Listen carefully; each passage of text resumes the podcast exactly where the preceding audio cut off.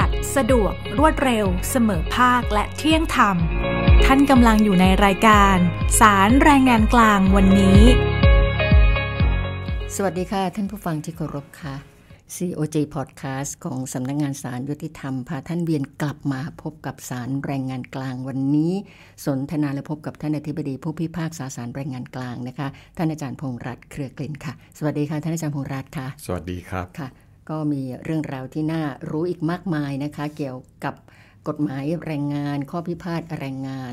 และความรู้ที่สำคัญที่คิดว่าสมควรอย่างยิ่งนะคะที่คนอยู่ในภาคแรงงานจำเป็นที่จะต้องเรียนรู้เอาไว้นั่นก็คือสิ่งที่เป็นหัวใจสำคัญพระราชบัญญัติคุ้มครองแรงงานท่านอาจารย์พงษ์รัตน์คะเราใช้ฉบับ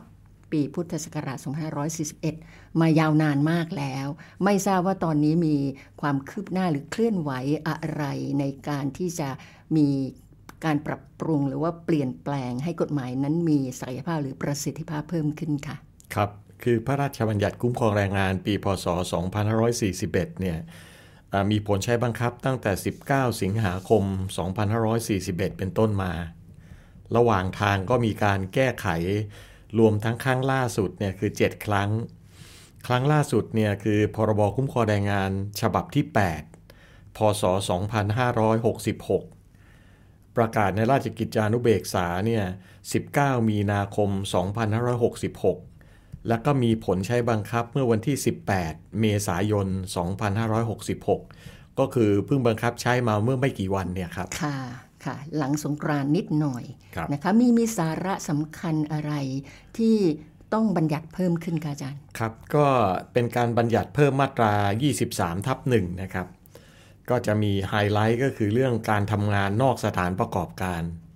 นะครับในทางทฤษฎีเขาเรียกว่าเทเลเวิร์กิ่ง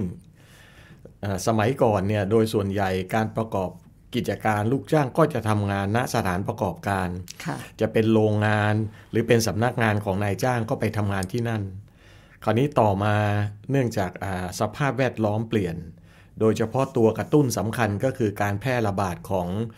โควิด -19ที่ทำให้ลูกจ้างเนี่ยไม่สามารถไปทำงานรวมกันเดี๋ยวจะเกิดคลัสเตอร์การแพร่ระบาด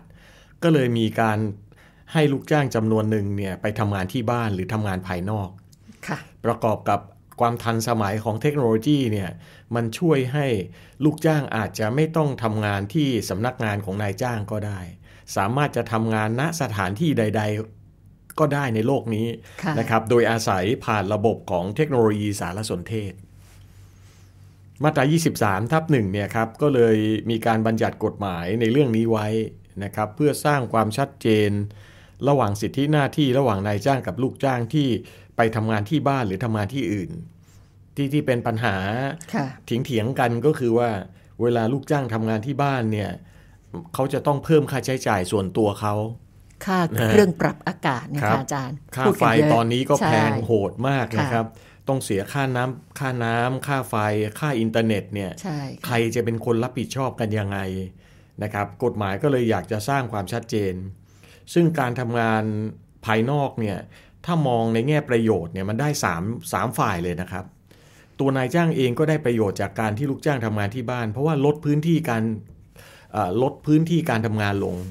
ถ้าเป็นบริษัทที่ต้องเช่าออฟฟิศเขาเนี่ยก็เช่าพื้นที่น้อยลงลดค่าใช้จ่ายลงลดค่าใช้จ่ายครับค่าน้ำค่าไฟนะครับค่าสาธารณูปโภคที่พนักงาน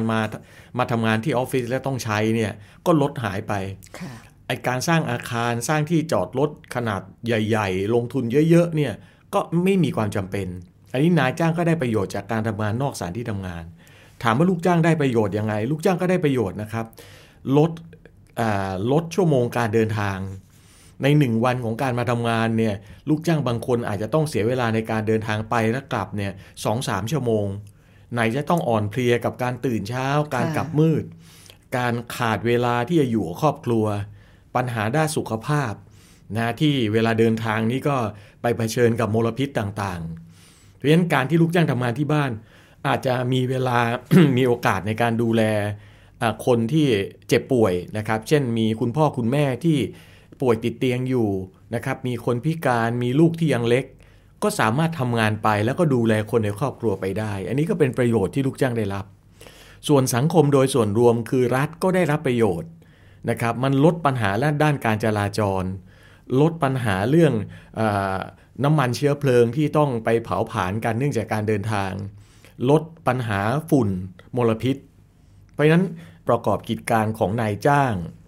และเป็นการส่งเสริมคุณภาพชีวิตและการทำงานของลูกจ้างหรือในกรณีมีความจำเป็นในกรณีมีความจำเป็นก็เช่นปัญหาด้านสาธารณสุขนะครับในเรื่องของการแพร่ระบาดของเชื้อโรคในแง่ของการฝุ่น PM 2.5 อย่างเงี้ยครับนายจ้างกับลูกจ้างก็อาจจะตกลงกันนำงานในทางการที่จ้างหรือที่ตกลงกันไว้ซึ่งงานเนี่ยมีลักษณะสภาพของงานที่ลูกจ้างสามารถนำไปปฏิบัตินอกสถานประกอบการหรือนอกสำนักงานของนายจ้างได้โดยสะดวกก็ให้ลูกจ้างนำงานพวกนี้ครับกลับไปทำงานที่บ้านหรือที่พักอาศัยของลูกจ้างหรือณสถานที่ใดๆก็ได้โดยทำงานผ่านการใช้เทคโนโลยีสารสนเทศค่ะดังนั้นจึงไม่ใช้ประโยคว่า work from home อย่างเดียวเนื่องจากว่าไม่จำเป็นที่จะต้องทำที่บ้านประโยชน์มีด้วยกันค่อนข้างมากมายในแต่ละฝ่ายนะคะอาจารย์คะแต่ดิฉันว่าเรื่องของกติกาอาจจะไม่ง่ายนักหรือเปล่าครับก็เลยกฎหมายก็เลยต้องการความชัดเจนอย่างแรกเลยก็คือในเรื่องการทำงานที่ผมขอเรียกว่า teleworking เนี่ยกฎหมายใช้คำว่าตกลงกัน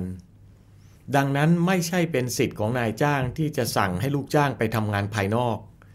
และก็ไม่ใช่เป็นสิทธิ์ของลูกจ้างฝ่ายเดียวที่จะมีสิทธิ์ทำงานในสังคมการก็ได้หรือจะเลือกทำงานภายนอกก็ได้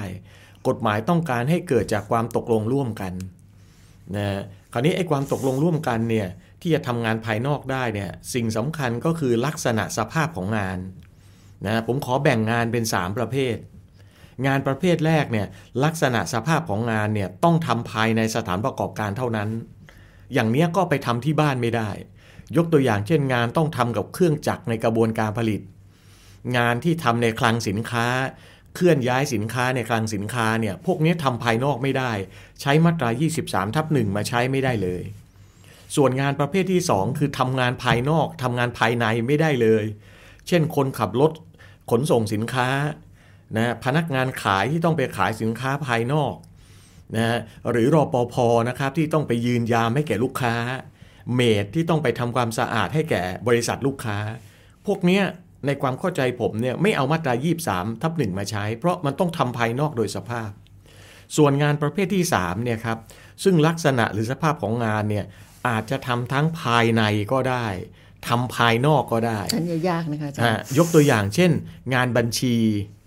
นะฮะงานเอกสารงานออกแบบอย่างเช่นพวกกราฟิกดีไซน์อะไรพวกนี้ครับทำที่ไหนก็ได้ครับบางทีทำข้างนอกทำที่บ้านทำในร้านกาแฟเนี่ยจินตนาการดีกว่าทำงานที่ออฟฟิศด้วยซ้ำซึ่งต้องดูลักษณะของงานด้วยแล้วจึงมาตกลงกันใช่ไหมคะอาจารย์ใช่ครับเฉพาะงานที่ทำข้างนอกได้โดยสะดวกเห็นไหมกฎหมายเขาเขียนไว้เลยเพราะฉะนั้นเราก็ต้องโฟกัสไปที่ลักษณะสภาพงานก่อนแต่ว่าในชีวิตจริงก็มีงานประเภทนี้นะครับที่สามารถจะโดยเฉพาะอย่างเช่นงานบริหารจัดการเนี่ยเดี๋ยวนี้เราประชุมกันผ่านแอปพลิเคชันผ่านระบบต่างๆได้โดยสะดวกทำกันเป็นปกติเลยทำกันเป็นปกติอยู่แล้วครับลูกจ้างก็ชอบนะครับตื่นสายได้หน่อยไม่ต้องเสียเวลาเดินทางนะครับทำไปก็นะอยู่ที่บ้านไปดูแลคนในครอบครัวไปด้วยค่ะคราวนี้เงื่อนไขของกฎหมายในวรรค2เนี่ยถ้านายจ้างลูกจ้างจะทำข้อตกลงนะครับกฎหมายบังคับเลยนะครับว่าต้องทำข้อตกลงเป็นหนังสือเหตุผลเพื่อให้เกิดความชัดเจนนอกจากนี้ไม่ทำเป็นหนังสือก็อาจจะทำในรูปแบบของข้อมูลอิเล็กทรอนิกส์ที่สามารถเข้าถึงและนำกลับมาใช้ได้โดยมีความหมายไม่เปลี่ยนแปลงพูดง่ายๆคือเดี๋ยวนี้โลกสมัยใหม่เนี่ยเรายอมรับข้อมูลอิเล็กทรอนิกส์นะก็ถือเป็นลายลักษณ์อักษรเช่นกันหลักการของกฎหมายคือต้องการความชัดเจนนั่นเองแล้วในข้อตกลงที่ว่าต้องทำเป็นหนังสือเนี่ยนะฮะจะต้องมีรายละเอียด5ข้อนะครับจะต้องกำหนดช่วงเวลาเริ่มต้นและสิ้นสุดของการตกลงว่าการทำงานที่บ้านเนี่ยเราจะทำงานกันช่วงเวลาไหนถึงเวลาไหนเช่นเราจะทำงานกัน6เดือนก่อนนะเป็นการทดลองถ้า6เดือนแล้วเวิร์กก็อาจจะต่อไปแต่ถ้าไม่เวิร์กก็อาจจะกลับมาที่ทำงานที่ออฟฟิศนะมีการกำหนดวันเวลาทำงานปกติเวลาพักนะก็เหมือนการทำงานออฟฟิศนะครับจะเริ่มงานกันกี่โมงจะสิ้นสุดการทำงานกันกี่โมงมีเวลาพักอย่างไร เพื่อให้เกิดความชัดเจนของการทำงานแล้วก็การช่วงเวลาที่ไม่ใช่ช่วงเวลาทำงานนะนอกจากนี้ก็พูดถึงเรื่องจะต้องมีการตกลงเกี่ยวเรื่องการทำงานล่วงเวลาการทำงานในวันหยุดหรือการลาประเภทต่างๆจะลากันยังไงซึ่งอาจจะใช้หลักเกณฑ์เดียวกันกับที่ใช้กับพนักงานที่ทำงานสำนักงานก็ได้หรือจะสร้างหลักเกณฑ์พิเศษแตกต่างกันก็ได้เพียงแต่หลักเกณฑ์ที่สร้างเนี่ยจะต้องอยู่ภายใต้กรอบของกฎหมายคุ้มครองแรงงานเช่นวันหนึ่งเนี่ยทำงานต้องไม่เกิน8ชั่วโมงนะหลังจะทำงานติดต่อกันไม่เกิน5ชั่วโมงต้องมีเวลาพักนะเวลาพักในเวลาทำงานปกติรวมแล้วต้องไม่น้อยกว่า1ชั่วโมงนะควบคุมกันยังไงคะอาจารย์ก็เนี่ยครับมันจะมีอีกข้อหนึ่งก็คือว่าในเรื่องขอบเขตหน้าที่การควบคุมการกำกับอันนี้ก็ออกแบบได้นะครับยกตัวอย่างเช่นบางบริษัทเนี่ยเขาอาจจะให้ลูกจ้างเนี่ยเช็คอินเข้ามาอย่างเช่นพอเริ่มงาน 8 โมงเช้านะครับก็ต้องเช็คอินเข้ามานะตอนเที่ยงก็เบรกไปทานข้าวแต่ละบ่ายโมงก็ดำเนินการต่อนะพอเลิกงาน 5 โมงเย็นสมมุตินะครับก็เช็คเอาท์อย่างนี้ที่สำคัญก็คงจะเป็นเรื่องของเนื้อของงานด้วยนะคะอาจารย์ถูกต้องเพราะว่าระหว่างนั้นไม่มีใครควบคุมครับก็อาจจะมีการควบคุมได้ในระดับหนึ่งยกตัวอย่างเช่นบางที่ก็จะให้มีการสรุปผลงานในแต่ละวันว่าคุณได้ทำงานในช่วงเวลานั้นอะไรยังไงบ้างนะอันนี้ก็แล้วแต่บริษัทแต่ละบริษัทไปออกแบบว่าจะมีการควบคุมยังไงอย่างที่พูดนะครับเรื่องบางเรื่องเนี่ยมันไม่ได้เป็นงานที่เน้นเรื่องเวลามันเน้นที่ผลงานทำได้ไหมนายจ้างอาจจะไม่ค่อยมายเท่าไหร่ว่าคุณจะสายหน่อยเย็นหน่อยเร็วหน่อยเนี่ยต่อให้คุณทำงานได้ตามผลงานที่วางเป้าหมายไว้ก็เป็นที่พอใจแล้วก็ได้ที่สำคัญไฮไลท์คือข้อนี้ครับข้อที่5เนี่ยก็คือภาระหน้าที่เกี่ยวกับการจัดหาเครื่องมือหรืออุปกรณ์การทำงานรวมทั้งค่าใช้จ่ายต่างๆอันจำเป็นเกี่ยวกับการทำงานเขาอยากให้ตกลงกันให้ชัดว่าเครื่องไม้เครื่องมือต่างๆนะครับคอมพิวเตอร์อินเทอร์เน็ตนะฮะหรือระบบโปรแกรมซอฟต์แวร์ต่างๆเนี่ยใครจะเป็นคนจัดหาใครจะเป็นคนรับผิดชอบเรื่องค่าใช้จ่ายซึ่งกฎหมายไม่ได้กำหนดนะครับว่านายจ้างต้องรับผิดชอบหรือลูกจ้างต้องรับผิดชอบแต่ขอให้ตกลงกันเสียให้ชัดเจนอันนี้คือเงื่อนไขของการทำงานนะนอกสถานประกอบการที่กฎหมายกำหนดในมาตรา 23/1 วรรค 1 และวรรค 2 ค่ะภาระมากมายน่าจะอยู่ตรงข้อที่5นะคะอาจารย์แล้วก็อาจจะเป็นเรื่องที่จะต้องเหนื่อยแล้วก็รับภาระมากสำหรับคนที่อยู่ฝ่ายจัดการแต่ว่าเรื่องราวเหล่านี้นั่นหมายความว่าในช่วงต้นๆที่ใช้กฎหมายฉบับนี้คงจะต้องคลุกคลักแน่นอนนะคะอาจารย์แต่ว่ามันคงจะค่อยๆเข้าที่ไปเรื่อยๆนะคะเพียงแต่ว่าในชีวิตจริงก่อนที่กฎหมายจะออกเนี่ยมันก็มีการทำงานนอกเวลากันอยู่แล้วนะครับแล้วมันก็ตกผลึกพอสมควรอยู่แล้วการควบคุมอย่างเช่นอุปกรณ์ต่างๆเนี่ยนายจ้างก็จัดหาคอมพิวเตอร์พกพาโน่นนี่นั่นให้แก่ลูกจ้างอยู่แล้วเห็นว่าอาจจะต้องเพิ่มเติมอะไรบางอย่างไปเท่านั้นนะครับที่ผ่านมาที่ work from home กันนะคะอาจารย์ครับบางทีความที่ลูกจ้างรู้สึกว่าตัวเองได้รับความสะดวกสบายนะคะก็ไม่ติดใจในค่าใช้จ่ายของตัวเองที่อยู่ในบ้านบางเรื่องแล้วก็ต่างฝ่ายก็ต่างยึดถือในเรื่องความสำเร็จของงานเป็นสำคัญเวลาเราไม่มีแล้วนะคะในศาลแรงงานกลางวันนี้สำหรับตอนนี้เราคงจะต้องยกยอดไปพูดคุยกันในเรื่องของพระราชบัญญัติคุ้มครองแรงงานฉบับใหม่โดยเฉพาะในเรื่องของการกำหนดสถานที่ทำงานนอกสถานประกอบการซึ่งในอนาคตจะต้องเป็นเรื่องที่เป็นที่นิยมกันอย่างยิ่งนะคะวันนี้ดิฉันเมธินีทิพย์มนเทียนแล้วก็ท่านอาจารย์พงษ์รัตน์เครือกลิ่นท่านอธิบดีผู้พิพากษาศาลแรงงานกลางลาไปก่อนนะคะสวัสดีค่ะท่านอธิบดีค่ะสวัสดีค่ะสวัสดีครับท่านสามารถรับฟัง COJ Podcast ทางสื่อออนไลน์ไม่ว่าจะเป็น YouTube COJ Channel Apple Podcast SoundCloud Spotify และเว็บไซต์กองสารนิเทศและประชาสัมพันธ์แล้วมุมมองโลกกฎหมายของคุณจะเปลี่ยนไป